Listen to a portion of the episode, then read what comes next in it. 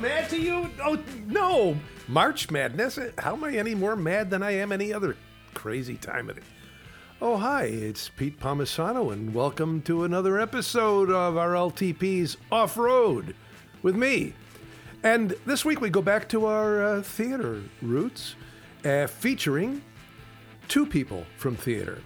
Uh, the first one will be Kristen Tripp Kelly, who is joining us for our feature, our LTP ensemble at work elsewhere. And uh, frankly, Kristen is often at work elsewhere, but she is an ensemble member, so she fits the bill perfectly. And Kristen will be talking about a show that she is directing elsewhere at the Kavinoky Theater, Pride and Prejudice, still running for a couple weeks, I think, after this podcast is released. So uh, check that out if you can. And also, on this episode, you know, I don't talk to a lot of actors, and I don't do it because, well, where does it end? I mean, if you start talking to one actor, you got to talk to another actor. So I always try to look for some hook, some reason why I'm speaking to an actor, because there are plenty of actors in Buffalo, and there are plenty of people who have a lot to say about their lives and so on. But this time, I thought if you had witnessed the Artie Awards this past year, when they were held at the Kavinoky, and most people couldn't even get in, so you had to watch it online, which is what I did. You view it online, you paid for a ticket, and you watched it online. And, and represented for the Career Achievement Award was Neil Radice. And Neil Radice seemed to be able to not get past five seconds of his speech, his thank you speech, without mentioning this man's name. And I thought to myself, well, I guess I need to talk to the guy. And the guy is Tom Owen. So I'm speaking to Tom Owen this week because Neil Radice mentioned him over and over again, and it occurred to me that Tom might be able to fill in a lot of gaps. In last year's history series, if you will recall, when I did the history of Buffalo theater, maybe Tom Owen can fill in some information for me. So that's what I'm going to do. But first, let's talk to Kristen Tripp Kelly about her adventures over there at the Kavinoky, where she is directing Pride and Prejudice. Here on RLTP's Off Road.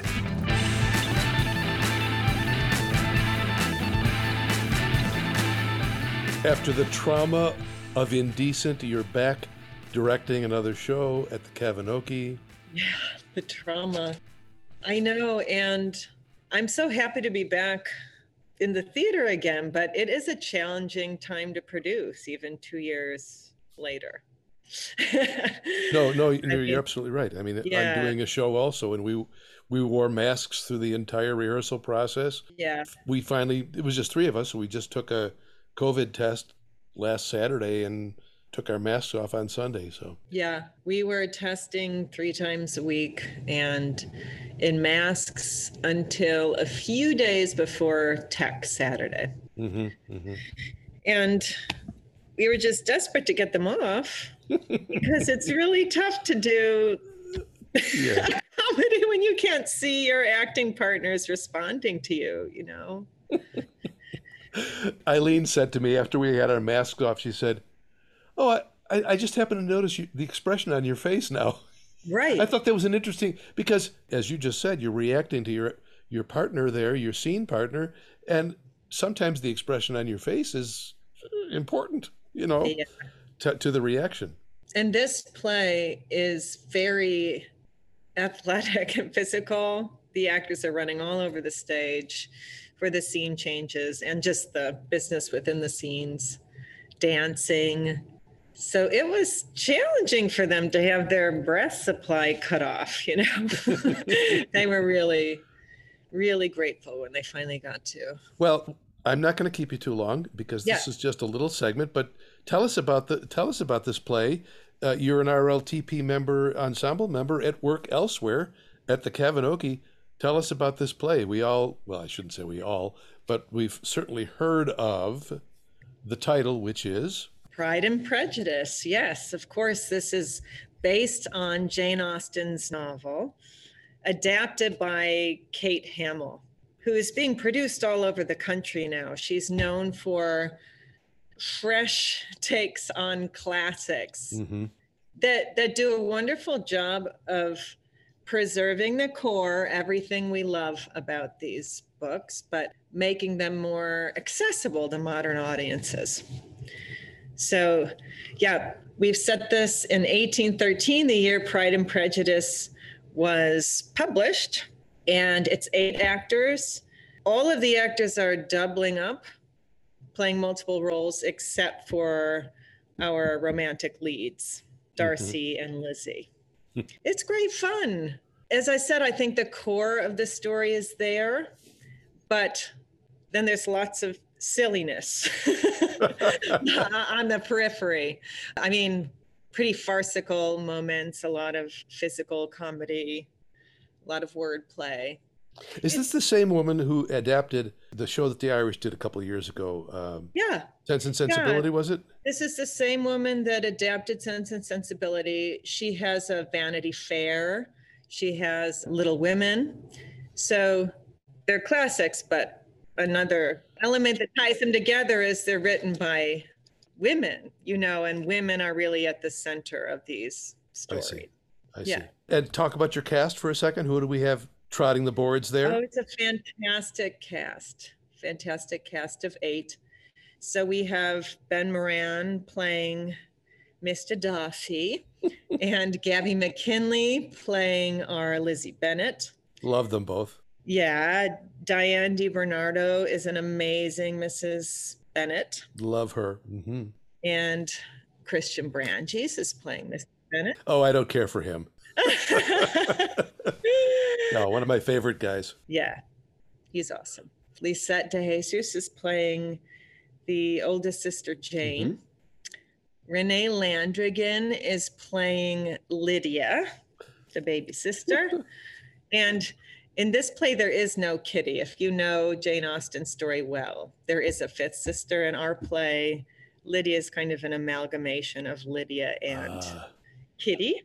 And we have Jake Hayes playing Wickham, Collins, and Miss Bingley. oh my goodness. Charles Bingley, yeah, Charles Bingley's sister. Of- Of course. And yeah, Jacob Albarella is doing a fantastic job playing both Charles Bingley and Sister Mary. Oh. Oh my God, this has got to be hysterical.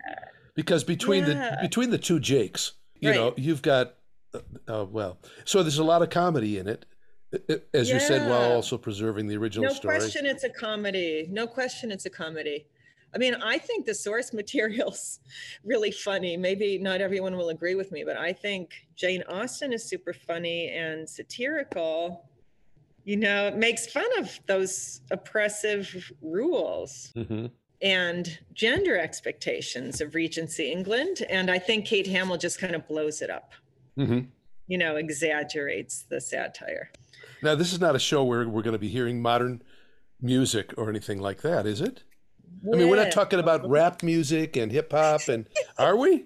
Or is the music sounds 19th century it's a quartet but they are treatments of pop songs i don't know is there a live band? Or oh we're- no no no it's all it's the music is by a group called vitamin quartet Mhm. and they're known for doing what i just said kind of their own classical spins on pop songs How interesting. So you may or may not even recognize the pop songs that are at the heart of their treatments. I mean, the, the music is still kind of appropriate to the mood of every scene, but if you can pick them out, it's another layer of fun. Yeah. And are the actors singing in it, or is this just incidental music? It's incidental music and uh, uh, part of some really important dance moments. A lot happens at the balls in Jane Austen stories. Yeah. Jeez, that sounds like a great, great cast. I, I, I don't know Lisette. I know of her, but everybody else I've worked with or just admired, you know, in a number of different ways. But Yeah, that's a that's a great great cast. Yeah, they're wonderful. Oh God, they have huge hearts. As I said, it's not easy to do theater right now, but um, they kept it fun for me. They kept me lifted up. You're still doing the the masks for the audience and vaccine, even though Shea's has dropped all the requirements. I think they pretty much had to for their, you know, their Broadway shows coming in, and the BPO has dropped their requirements. The smaller theaters like Kavinoky and Road Less and New Phoenix we're all still doing masked audience. Is that true still there at the Cav? Yeah, audiences are still masked and being asked for proof of vax or a negative test. Yeah. And I have to say, if you've been to any shows with a mask on, you really forget it very easily. Oh, yeah. Uh, you know, I've seen a couple of shows since since the reopenings, and after a few, few, minutes, you just don't even realize you're wearing a mask anymore, and and you forget it. Of course, the, the actors are unmasked; they have to be. Yes. But for everybody else's protection, they're they're still wearing masks until we really get beyond this whole crisis. Uh, I hope we're almost there. I mean, we're just keeping an eye on the numbers. Yeah, yeah. You know, and eventually, I'm sure it will become mask optional, but for now, it seems the safest bet. It's been working and we want to stay open. yes, we, we sure as heck do. As you said, you're just keeping an eye on the numbers. Anything else you want to promote while we're while we're doing this before I say goodbye? Anything else coming up?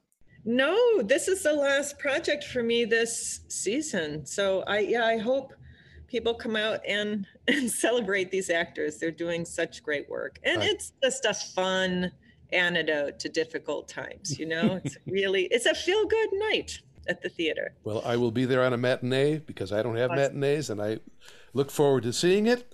And uh, geez, I love talking to you. I'll think of some other excuse to have uh, Kristen Tripp Kelly on the podcast. You're almost a regular now.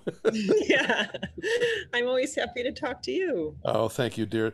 My best to everybody in the cast. Uh, they're all friends, and I, I, love them all. And uh, and I'll see you soon. Yes, I'll come see you too. Take care, dear. Phoenix. Yeah, take thank care. You. Bye bye now. Bye bye.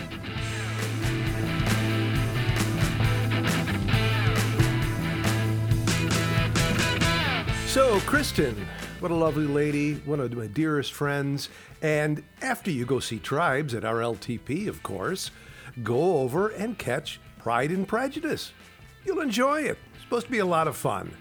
And now, without any further ado, let's talk to a guy who might be able to fill us in on stuff that we didn't think about or didn't know about in the history of Buffalo theater because he was there. He has stories to tell, and here's Tom Owen.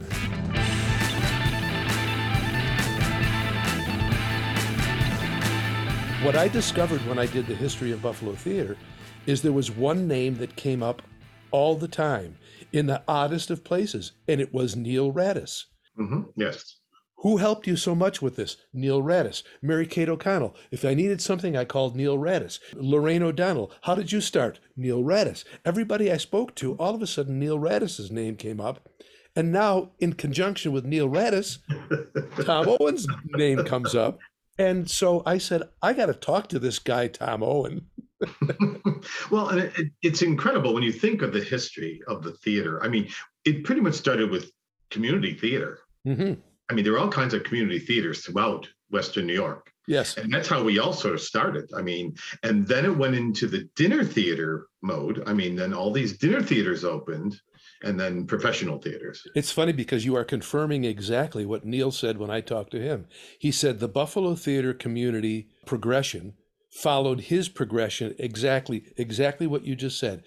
Community theater dinner theater small professional theater. Correct. and and so you and Neil obviously but you you were there for all of it. I mean I started in community theater as well and did dinner theater as well but we were you know I was in the south towns. I was in a different group of people but you were there with Neil through that whole thing. So when did you first when did you first meet Neil? Let's start there that and that's what's really important because Neil and I met when we were both teenagers at the Museum of Science, Buffalo Museum of Science, and nobody realizes that there was a huge music program at the Buffalo Museum of Science. You're right. I didn't know, and he mentioned that briefly. But can you explain a little bit about it? Yeah, I mean, I started when I was 10 at the museum. Uh, I had a neighborhood friend who knew that I loved to sing. My parents are singers and, and I loved to sing. And I sang with the Buffalo Citywide Chorus, you know, the, the community, the chorus for the grammar schools. And my friend Elaine came to me one day and said, Well, I'm going to the museum and they have this chorus at the museum. Would you like to join? And I went, Oh, sure. So I trailed along with her. And my very first show was Alice in Wonderland. I was 10 years old. I played the King of Hearts. I had one line, not yet, my dear. Every time the queen would say off with her head, I would just say, not yet, my dear. That was it. That's where it started. That's what my parents. were. And then it, this woman we worked with there. I'm sorry, excuse me, interrupt a second, but so it sounds like it wasn't just a chorus group. It sounds like it was actually producing little mm-hmm. mini shows. Is, yes. is that is that right? Oh, that's correct. Oh, I um, see. Didn't yeah, know that I either. mean, all these things that we did there, and then this wonderful woman, Miranda Curry. I don't know if Neil mentioned her, Madam. Miranda. Um, she came in and started us. Now we're high school. We're well, not even high school. Well, we are pretty much high school, but freshmen, sophomores, doing Gilbert and Sullivan. Amazing. I mean, it's it is. It's incredible when you think about it. And there's still a big group. We all talk. Some of them still have their costumes. my parents did sets, my parents did costumes. It was that typical thing that we all worked together to put on these wonderful shows. I did Pirates of Penzance, I did the Mikados, I did the Gondoliers. That's how I met Neil. And where did this lady come from? Where, England. But was she connected to the to this uh, Museum of Science? Yes, they hired her. Well, they must really? have hired her. I mean, we never, you know, we were kids, so we were assumed that this woman was hired by the Museum of Science to do this this programming in the museum. And we actually did the performances on the stage that is still there at the Museum of Science. And approximately what years are we talking about here? Give me a ballpark. Yeah, because I'm trying to think. I started. So it has to be from 60 to 64, maybe, when we were doing all the Gilbert and Sullivan, maybe even 59 to 64. That's amazing. Um, and a lot of those young people, we stay in touch. We get together and go out to dinner. Um, as a matter of fact, the museum is planning a reunion August 27th, I'm on the committee to get as many of these museum kids. We were called the museum kids. Um, I, I, attended from 1956 to 1964, took science programs, field trips, did the, the, the shows uh, with them. And people don't realize, too, the museum, when it was first built, was also supposed to be a concert hall. Oh, I didn't know that either. There's a huge library that was given to the Philharmonic because of course it never happened at the Museum of Science. But there was this huge music library that was then given to Kleinhans Music Hall, from what I understand. Hmm. But Miranda Curry was from England. This woman was an opera singer in England who came over, and that's who I studied voice with. I studied voice with her also. Well, that explains your voice for sure. You obviously well trained. Now, were there any other names who were we might recognize? Who were you said you get you still get together with some of these people? Are there mm-hmm. any other names we might recognize from that that started out in that tiny group? I I doubt it. Neil Neil would be the only one that I could think of that continued like myself in mm-hmm. theater. And you didn't know him before that; that you met him through this through that uh, science museum. Isn't that at seventeen? Amazing. And then, of course, I went in the military and got out in 1970, and then we reconnected and started the Cheektowaga Town Players, which became the Appletown Players in mm-hmm. 1971. Wow. Okay. So that was when that group started. And, you know, and Neil again was very much involved and directed all the, he pretty much directed. I don't think he performed much, but he directed. And Ellen Horst, I mean, oh, of Ellen course. Horst did. Yes, she performed in Three Penny Opera with me. Ellen was not involved in the in the Science Museum stuff. No, Okay, let me ask you this quickly. Now, first of all, you you were in the military. So, what branch were you in? Air Force. Air Force. Okay, so you come back. How did you reconnect with Neil? Did he? Did you just naturally, because you were friends, connect again, or did he seek you out, or out of that We never stopped being friends. I mean, that whole museum group is a very close, tight group, I bet. and I mean, we still are. So we never lost touch. So when I came back from the military, we touched base immediately. Got to talking one night and said, "What can we do?" What should wow. we be doing? And um, Wally Burney, Walter Burney, he lives in Florida now. said, Hey, we can have the meetings at my house on Floss Avenue on the east side of Buffalo. and a whole bunch of us got together and started this Cheektowaga Town Players and did some amazing productions. Oh, yeah. Well, uh, there were a lot of community theaters, as you, as you said, and there were terrific yes. production values in many of these places. And uh, what I wanted to ask you was when you came back and you started to do all this or you, you started up this community theater thing was neil doing something else in the meantime? In other words did he have another occupation? And then or or were they just were you guys just sitting around? You're you're very young men. You you had to be in your early 20s right? Right exactly. Yeah, yeah. and yeah. and so you were just sort of what can we do with our with ourselves right? Yeah. Well, and what can we do to continue the theater and music that we we loved mm-hmm. and we didn't want to go. You know, the museum you could only be at the museum until you were 17 or 18, ah. and you had to stop. So, of course, at that point, all those people had to stop performing at the Museum of Science once they reached a certain age. And was the Museum of Science was that a unique opportunity in Buffalo, or were there other things like that taking place in this city that you know of? In other words, did you ever do like a, a recital with other up against other groups, or was the Museum of Science like a unique I think it was very unique. Okay. And of course, it drew young people from all over Buffalo. I mean, hmm. not just the East Side, a lot of East Side kids, of course. I mean, because we were so close, we could walk to the museum, like myself, but they did come from everywhere. And they all had this love of singing and performing. And it just was very unique. And think about it doing Gilbert and Sullivan at 15, 16, 17 years old. It's unthinkable. It's amazing. And good productions. I mean, really good productions. I mean, yeah. they're very, very well done and vocally very strong and very good. Those were um, the days when everybody did everything just for the love of it. Now, where did you perform the Cheektowaga and Appletown player? Where did where did you guys actually? What stage did you use? Yeah, we used the Cheektowaga High School but we also used, oh, God, there's a middle school on Harlem Road. We used that. I mean, Maryvale, I think we used Maryvale. So we moved a little bit, you know, with the Cheektowaga Town players or the Appletown players we became because Cheektowaga, you know, was the land of the crab apple. That's what it stands for. so we, we chose that as the Oh, Appletown, of course. That makes perfect sense which we love. Hamburg Little Theater, we were using Hamburg High School and then the Union Street School. Yeah. And then that's what you did in those days. Right. Because the schools had these tremendous huge stages, and some of them had a lot of good facilities in terms of lighting and sound and so on. Yeah. Not not as advanced, obviously, as today, but and then and that's how and it's interesting because you know Arlinda Morano, of course, Arlinda, mm-hmm. she performed with us. That's when I first met Arlinda. And where did she? And her two sisters, and, and, Pam, and yeah. Where did they come? They were not part of the museum, science museum. No, we would have open auditions. Auditions. Mm-hmm. Yeah, and they would come in and audition for us, and uh, yeah, that's how I met Arlinda. Every now and then you come up with a fantastic talent like Arlinda Morano. Yeah. Amazing. And and it was interesting though, because Miranda Curry was still, you know, I was always very close to this woman because she mm-hmm. was my teacher. And she contacted me. It was very funny because she contacted me after I came back from the military. And she said, I'm directing at Villa Maria at the high school, and I'm directing Mame. Would you like to be in it? Hmm. And I said, Yeah, you know, she said, I'd like you to do Beauregard for me. And I said, Okay. And of course, I did that. And I think that was early 70. That might have been like 72 or 73. Well, guess who was my Mame?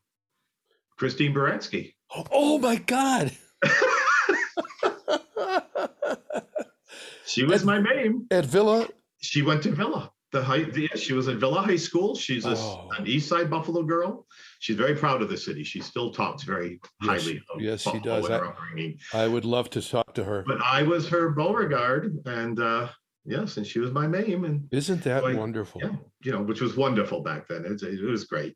And then I auditioned for Don Jones. Oh, for the DJ players. The DJ players. Mm-hmm.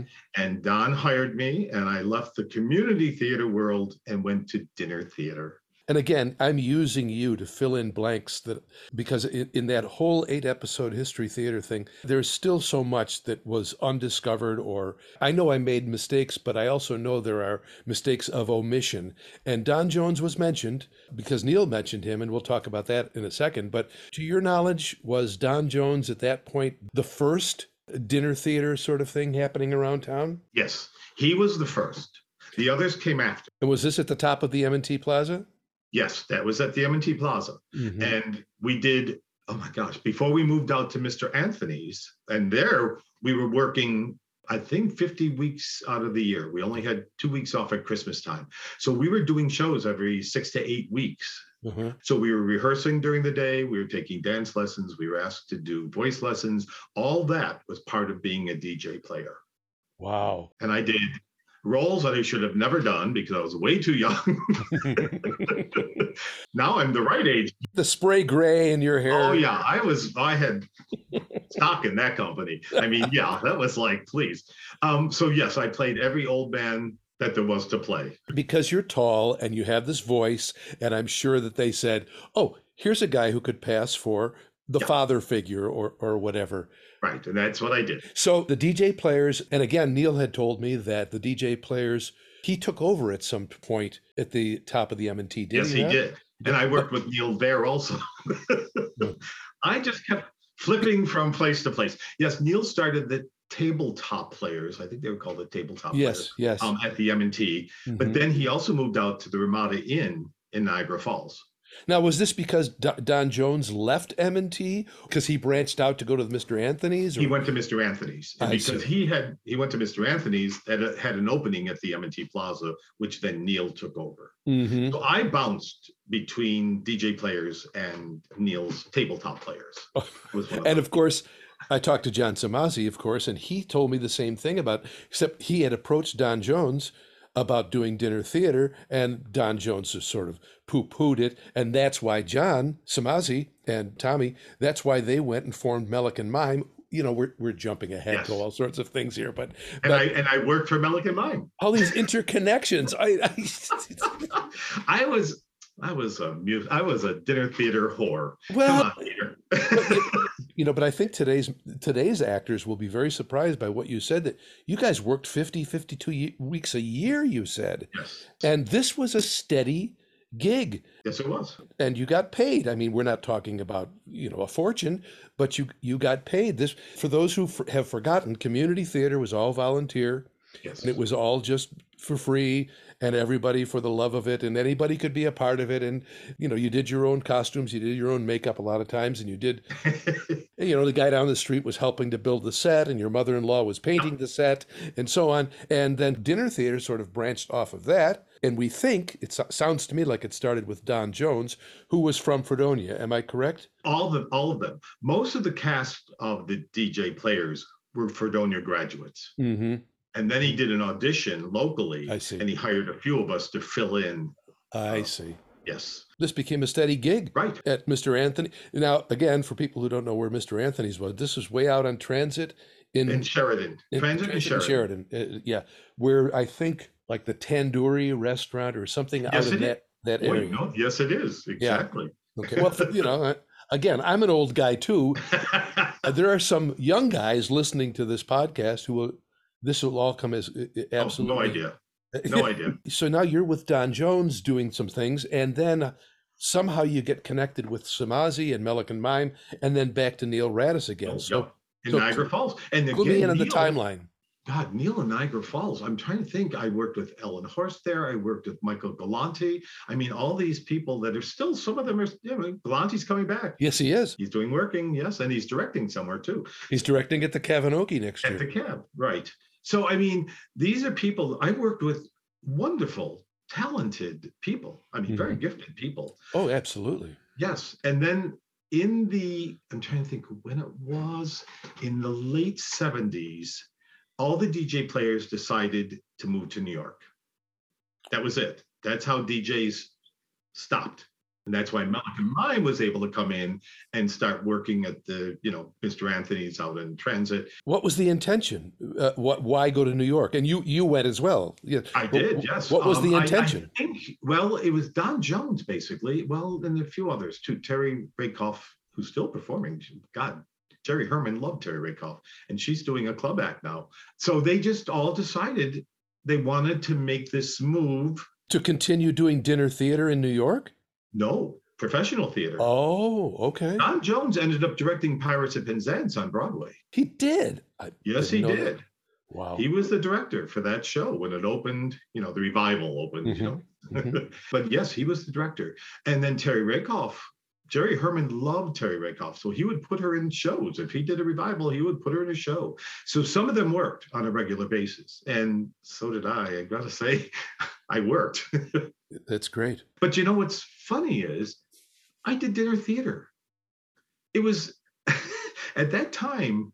Dinner theater was still huge across this country. Coach Light Dinner Theater in Windsor Locks, Connecticut was one of the largest dinner theaters in the country. It sat 400 people. Wow. I did four shows there. The producers loved me, so they kept bringing me back. Dinner theater in oh God, Alhambra Dinner Theater in in Florida, the Mark One Dinner Theater in Florida, Myrtle Beach, South Carolina. I did three summer stock in Myrtle Beach at Dinner Theater again. It it's sort of it's very funny how, but I did regional too. I did you know the Hollywood Playhouse. I did. I mean, so I did some regional theaters also, but kept doing musicals.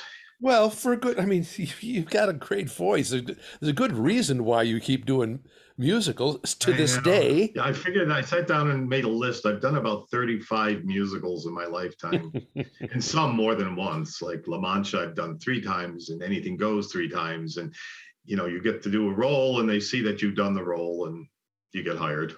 So, uh, just to get back to the history here, so the DJ players basically break up or go down to New York City That's correct. to try to do, uh, you know, a professional theater, Right. um, and that's leaves an opening for Samazi and Dudzik and those guys to to start Melick and Mime Right. uh, down at the Showboat Theater at the foot of Hertel Avenue. Mhm. You are in New York and Connecticut in that area working. So now, what brings you back to Buffalo? A very bad experience in a theater in Florida. Really? Yeah. Yeah. Oh. Director, hateful man. Oh, dears.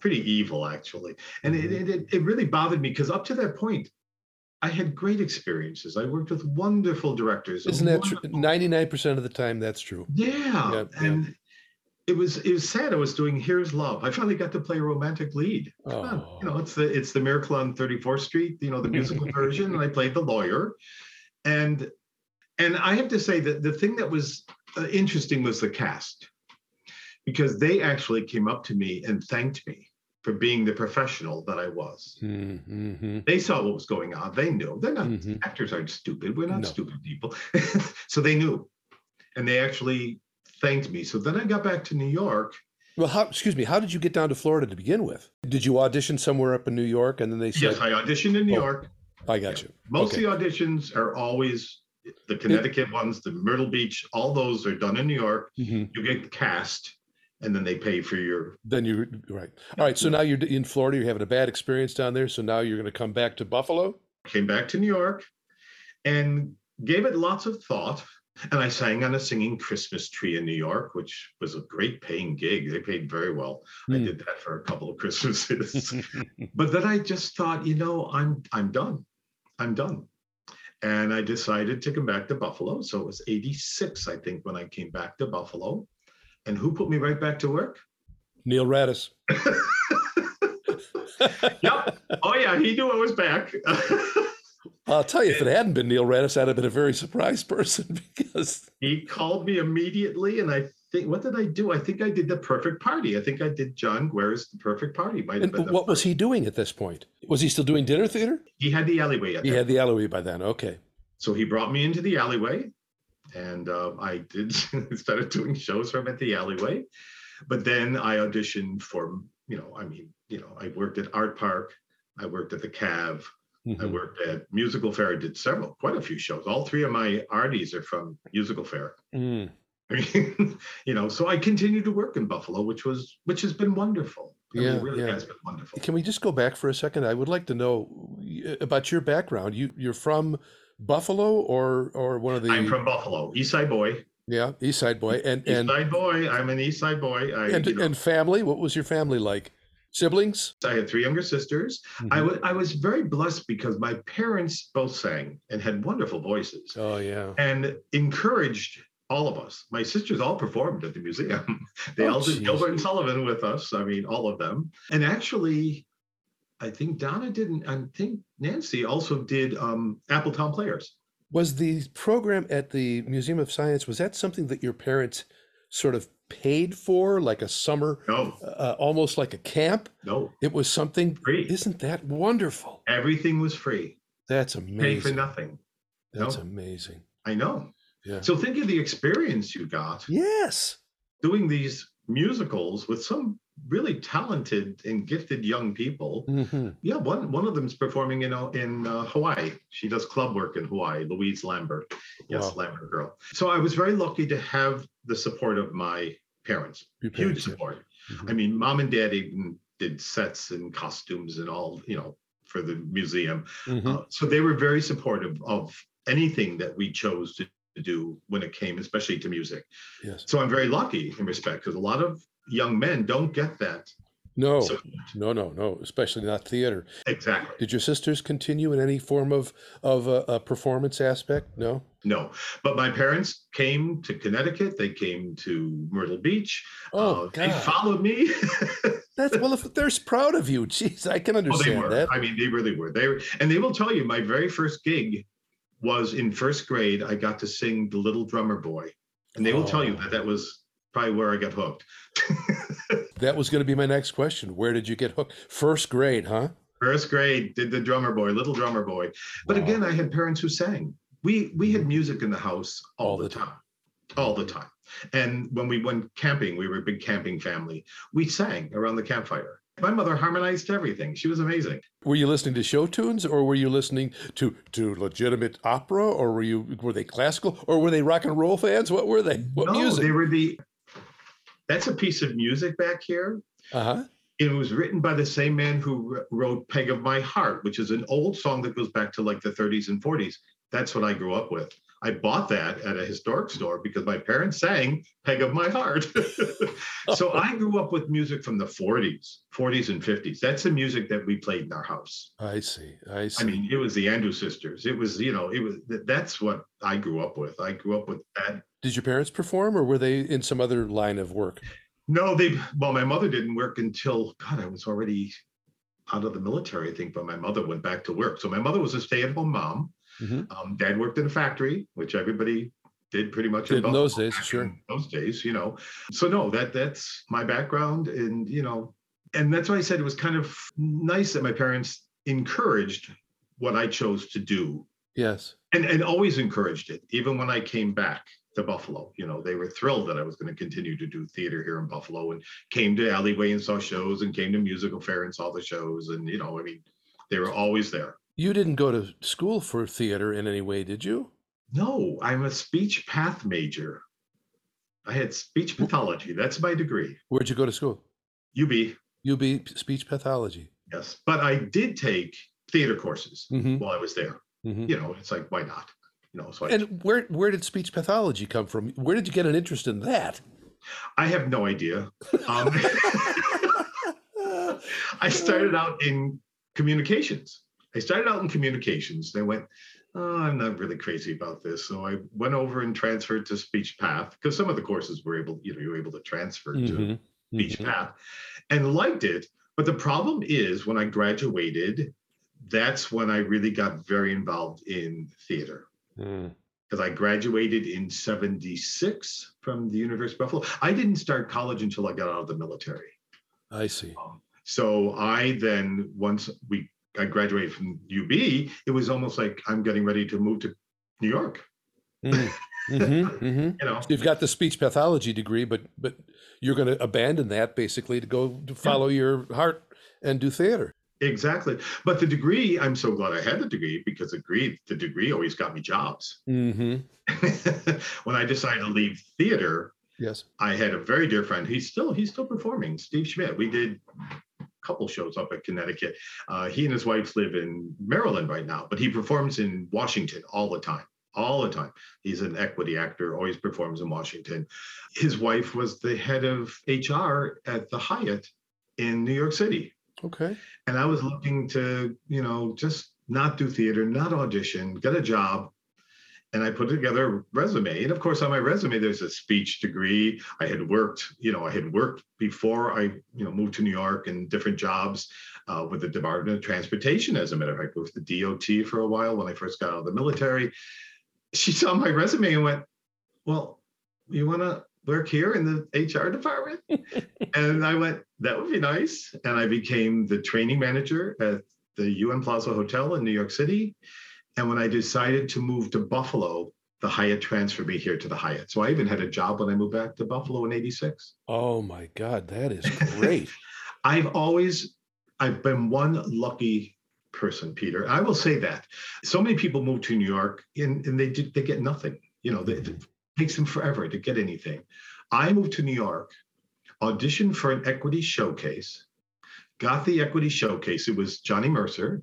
As a matter of fact, good Lord, Mrs. Mercer came, Whiting came. I mean, all these famous people, Rosemary Clooney came. They all came to see this Wow. review of Johnny Mercer, uh, which was wonderful. They all made a point of coming back and saying hello to us. So I did that. I moved in late summer, I think. In the fall, I was doing this review, and I get a call from an agent saying, We'd like you to audition for the show in Connecticut.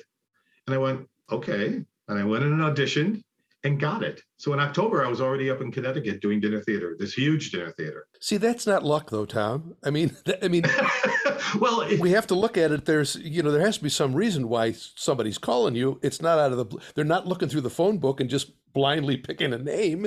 Yeah, that- that, that- that would be luck. That is well, and a lot of it has to do with the people who are casting and you know what they're looking for, and that's a great audition. And I use that when I talk to young people all the time, because I wasn't used to auditioning professionally. What I call, well, you know, what we call professionally. I mean, you Sure, know, sure. they knew me in community theater and they call me, you know. And I remember going in and singing and getting called back to the dance audition. No, I'm not a great dancer. You know, we've talked about that, Peter. I move well and I do tap. I mean, Lynn still makes me get up my tap shoes every now and then. but I went in, it was the strangest thing because I walked into the audition and it's all men. And we faced the mirrors and I just went, oh my gosh. Every guy came up to my shoulders. So I'm like sticking out like this sore thumb, and they're all these cute little boys. You know, they're all like, you know, these young, gorgeous dancers. Yeah. And here's this tall, skinny guy, you know, head taller than all of them. So I I started doing, you know, I did the routine and Well, every- it made you stand out. Let's face it. Your height makes you stand out. Well, the best is David Guthrie, who was the director, stopped. He said, "Could we just stop for a second? And he he went like this. He motioned me over to the table. So I went over to the table and I said, "I know you made a big mistake. I really shouldn't be here, right?" And he went, "No, will you just calm down and do the routine?" and I went, "Oh, that's professional theater. If you're called back, there's a reason you're called back." oh, that's very cool. And I got it. That's great. Yeah, I got it. I got the role and did the show. And then, then the producers loved me so well. The uh, Sam and Ruth Belkin. I remember the producers even. Lovely couple, husband and wife.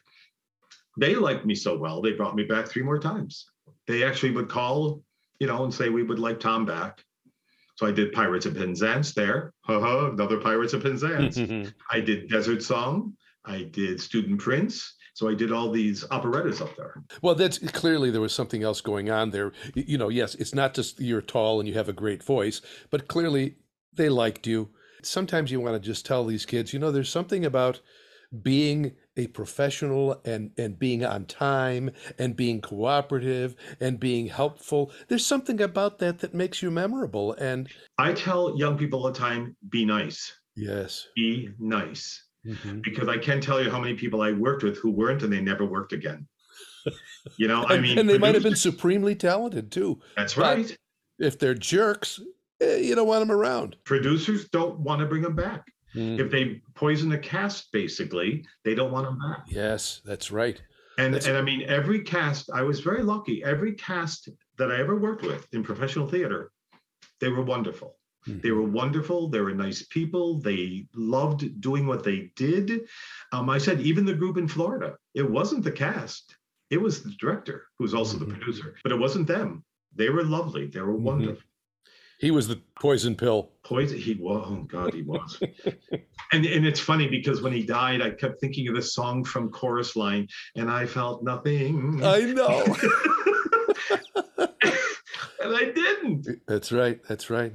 Well, we're off on a tangent here. Let's get back. I know. Let's get back to Buffalo. Okay. But so now, then you do come back to Buffalo with the Hyatt. Correct. And what jobs did you have here then? HR. I worked in the human resource department. And, and is that where you spent most of your most of your career? No. Well, no, most of my career over, I retired from the Center for Financial Training, that's where. which was basically a school for banks and credit unions. Mhm. Um, they're still a, they're a national organization. They're still going strong. I stay in touch with my assistant from here. And what did you do there? I taught. I hired teachers. I lugged textbooks from class to class. And how'd that connection happen from working at the Hyatt in, in, in HR to Well, again, Peter, I I, I, I want to say I fall into it or I step into it. I don't know how it happens. There's a, an organization of training directors, ASTD, which is the training managers. Mhm. Um, I belong to that organization and I was asked to do some presentations at that program. Ah, And one day I had three bankers come up to me and say, We have an offer we'd like to make you, and stole me from the Hyatt and hired me for the Center for it used to be called the American Institute of Banking, and then it became the Center for Financial Training. mm, But they hired me, put me to work, and I was with them until I retired. that's fantastic. Things work out the way they're supposed to work out, I guess. I think so. for me, it has, Peter. Yeah, yeah, for you it has. So now, okay, let's go back to Neil Radice. You come back to Buffalo. Neil looks you up right away. You do some shows at the alleyway, and there was so much going on in Buffalo theater at that Oh. point. Oh, and it, it sometimes it, it just surprises me just how much creativity and how much energy buffalo for some reason became this sort of innovative center of creativity and exciting music and in theater and it just sort of washed over everybody But I don't think that's new. There's an old saying that, you know, vaudeville would bring acts here to Buffalo. Mhm. If you didn't make it in Buffalo, you didn't go on to New York. right right So I think we've always had that passion for music and theater. Mhm, yes. the hunger for it Always. But but for us to suddenly, not suddenly, but for us to also become this center of all these little theaters popping up, because as we said, we went from community theater to dinner theater to small professional, and all of a sudden there's ten small professional theaters all around Mhm. town, starting with Neil and then Yep, David yes. Lamb, of course, and Yep. so on. So you, you, but anyway, you worked with Neil then. and I love Neil because Neil would put me in plays. Thank, thank you, Neil. I see, Neil, not just Neil musicals. would put me in non-musicals. I mean, he would put me in musicals also, but he would also put me in non-musicals. And that, because my favorite, I have to say, one of my favorite shows was the last show I did there um, in the fall of what was it, 2019, before everything died. Mhm. And it was a Gordon Farrell piece called Navigators. And I loved it. I loved the role. I loved, you know, the show. It was wonderful. But Neil does that. Neil, well, Neil actually said Gordon Farrell asked for me, which was lovely. But, you know, I mean, how often does a playwright get to ask for And? Neil actually wrote for you, didn't he? T- talk about your Sherlock series. three Sherlock musicals. We did a trilogy of Sherlock Holmes, a musical version of it, yes. And Neil wrote those, yes, for me with Gordon Farrell again. Gordon Mhm. Farrell was part of that writing also. And they were wonderful. And we had Sherlockians come, we had Holmesians come. I didn't know, I had no idea that there were people that really follow them like so strictly. Mhm. So we became a little nervous about that because they were coming to see these musical versions of these pieces that they loved, you know, these books that they loved, but they liked them. You can ask, oh, Rich Kramer. Yes, He came when he was a kid with his grandma. He's still a kid, for God's sake. I know he is, but he came to see the Sherlock Holmes pieces because his grandmother was a huge Sherlock Holmes fan, Wow, and she brought him. that's amazing. That's Isn't that something? W- was each of the musicals based on a particular Sherlock Holmes book or story? Yes, he followed certain stories. We even did the uh the Falls, the Reichenbach. Oh, yeah, because um Ernie played the villain. Ernie, you know Ernie and Santa. Sure. Ernie played my the villain. He was our villain in that one when he Uh-huh. chased me up the the cliff and we fell over the falls. So yeah, I mean, and I had God several Watsons, but primarily Billy Laverne was my Watson. Oh, Billy, sure. He still calls me Cheryl. Yeah, when he calls me. He's such a sweet guy. Oh, I love that man. Love Yeah. that man to death. But I mean, again, we have sent such talent all over, whether it be New York, whether it be California, whether it be Chicago. Buffalo continues to send amazing talent all over the country, and they work. hmm Was that like a highlight for you? Those Sherlock plays, musicals? I have to say, yes, they were they were very special to me. I have to say that they yes, and they I wouldn't have taken that as my my moniker, I guess, Sherlock. I mean, if I didn't love those three pieces very much, and the fact that Neil wrote them for us, and the set, I don't know if you ever got to see them, but the set was incredible. His mm-hmm. sets were amazing for that. My laboratory, my my little place that I worked was just amazing and, and incredible. And you know, as an actor, you know, Peter, as an actor, you want that. You want to feel your surroundings, your costume. I mean, all that helps you. I mean, I don't want to hear an actor tell me that that doesn't help them because yes, it does. Of course. The minute you put on the costume, you feel different. Absolutely. Thank you. Yes, you yes. do. It just all that helps so much. It really was was Neil doing. People don't remember this, but you know, Neil did everything at, at his theater. He wrote the music. He yes. played the music. Yes. He recorded the music. He yes. he did the lights. He did was he doing the lights and the set and everything? Yes. He did it all. He was a wrecking crew. He was amazing. Yeah, and he did it all. And yeah. and did it well. I mean, even for this last show that I did, the the Gordon Farrell piece, the mm-hmm. the Navigators, he was still the set he built. Well, he got nominated for the set. Yeah. It was a ship that moved on mm-hmm. stage. Mm-hmm. It was incredible. I mean, and, and his lighting for it was beautiful. I mean, he was still doing the whole thing. So I've always loved working with Neil because he always made me look good. He's also a wonderful director. He is. Uh, he, I, I would say that to this day. I know not to stand against furniture, because if I stood against furniture, I would get yelled at. You know, I know. And he always, it was one thing he always said about me too. He said, I love working with you because you're a man who doesn't mind standing with his hands at his side. that's right. because oh, that's man. where we stand as humans. but yeah, he would always say that too. He said, "You're comfortable with you know just standing." I go, "Yeah, I'm comfortable standing." And, yeah, I'm yeah. comfortable standing. But it's interesting because between Neil and Lynn Kurtzman from Motto, well, I'll bring up Lynn because I've worked with Lynn since she was 16 years old. We did Dames at Sea together. And where was that? At the Jewish Center. Okay. And Neil directed. Hmm. Neil directed again. But I got to meet this amazing young woman who has been such an important part of my life also because she's cast me at Artpark. She she's cast me several times in shows and it's wonderful working with her because Lynn is so organized. She's a Neil. She's another Neil. Oh, she's amazing. They're both amazingly organized individuals who come in with what they want done at that rehearsal. They do mm-hmm. not waste your time. Either of them waste right. your time. Right. So I, you figure I had this amazing group of people that I worked with mm-hmm. back in those days. I mean, Lynn and, and Neil. Yeah, we and, should mention. See if there are, are there any other like names that we should mention that are sort of like unsung. Well, I, I don't even want to say unsung heroes, but who were the people that you most admired and most feel grateful to have worked with? Lynn was one, obviously, and Neil and Michael Hake. Michael Hake. Talk about a great talent. I learned from Michael Hake too when you sang a song, if the word is you, it better be you and not you won't you? Won't you love me? He was like all over you. I mean, mm-hmm. and but I thought, good for him. Diction. Yes, yes. What about Michael Galanti? We mentioned that he's coming. I love Michael. A lot of people who listen to this podcast have never even heard of this man, and now he's coming back to work at the Kavinoky. What exactly? Where did he come from? Where did you meet him? He was in the first Dames at Sea with Lynn and I. Wow at the Jewish Center back in the 70s. I mean, back in the 70s and 80s, yeah. he was he was a, he, big on the dinner theater. Did a lot of comedies, yes, musical comedies, and so on. Yeah, Melican um, Mime. He did a lot with Melican Mime.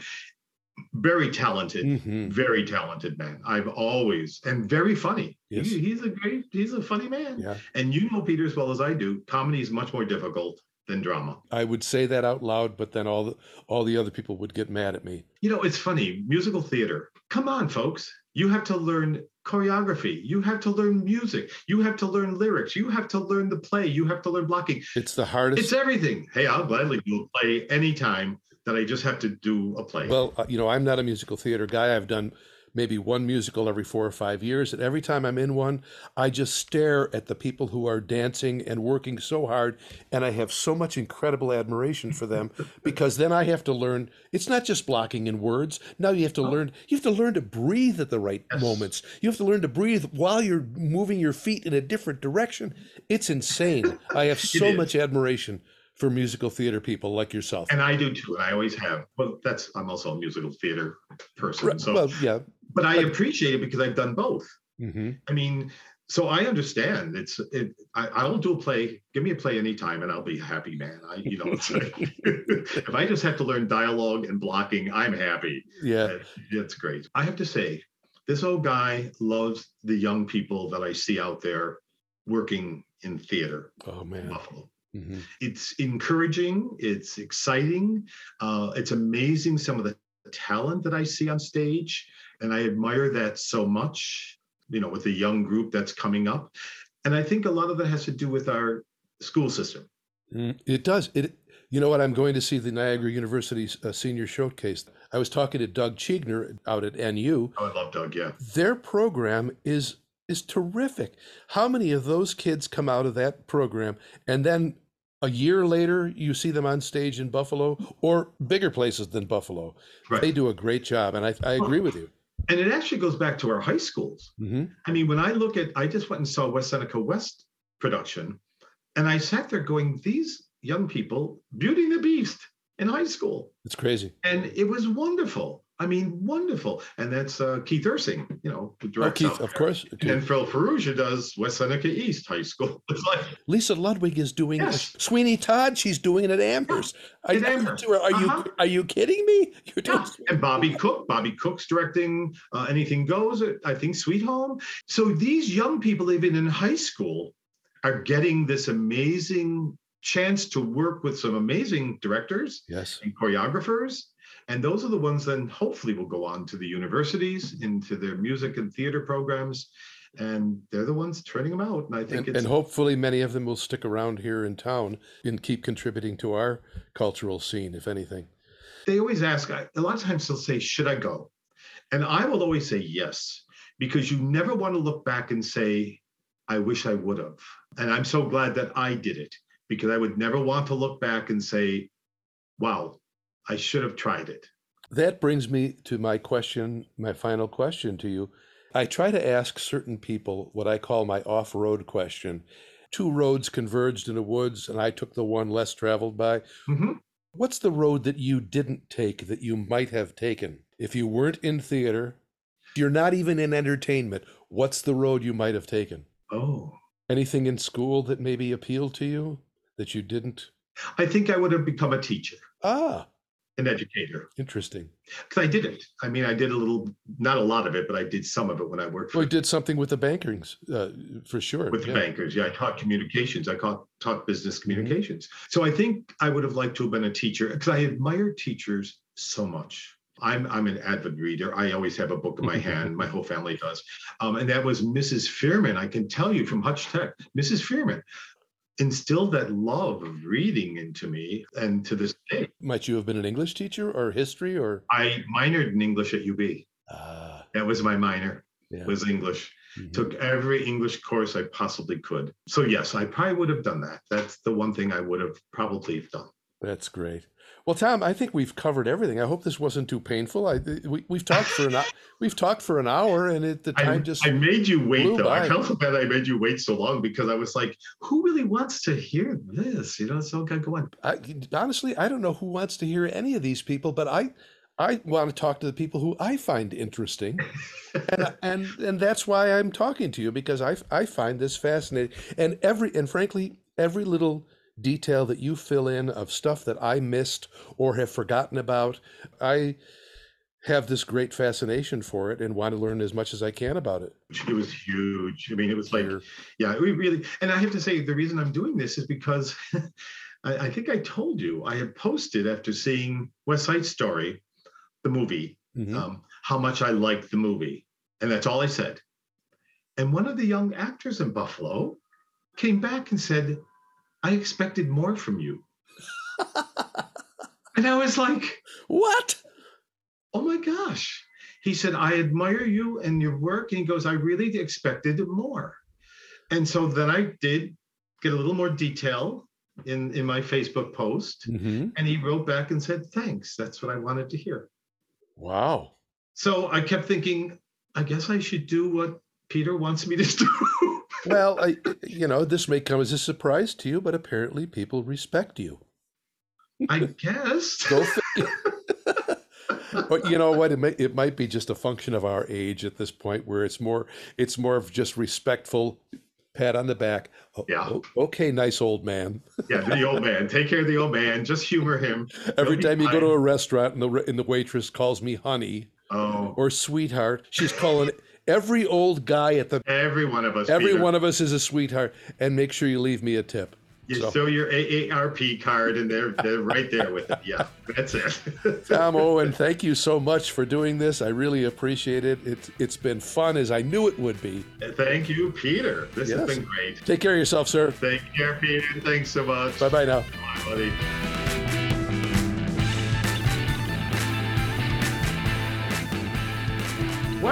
You mention it, I might be a little bit more mad, but it has nothing to do with March. It might have something more to do with what's going on in Ukraine, but oh, never mind. Tom Owen is a very nice man. Spent a lot of time with me, and he was uh, he was full of great stories. I hope you enjoyed that. Now, before we go, I just want to remind you that RLTP's Tribes is running over there on the RLTP Theater stage at 456 Main Street. I have to tell you that I went to see this show yesterday, and it was fabulous. What a great cast! What a great, great script! And Lynn Koscielniak's set design, I can't tell you that I've ever seen anything better. It is gorgeous. Great performances, terrific play. You won't be sorry. Greatly deserving of its four star review. RoadLessTraveledProductions.org is the website. It runs until March 27th. Don't miss it. And if you've already seen that, I want to plug one more time the show that I'm in called The Children, co produced by Red Thread Theater and the New Phoenix on the Park Theater. It is also running till March 26th, Thursday, Friday, and Saturday nights at 7:30. I absolutely love this play. I'd love to see you there. NewPhoenixTheater.org is the website, and until then, we'll see you next time here on RLTP's Off Road with me, Pete Palmisano.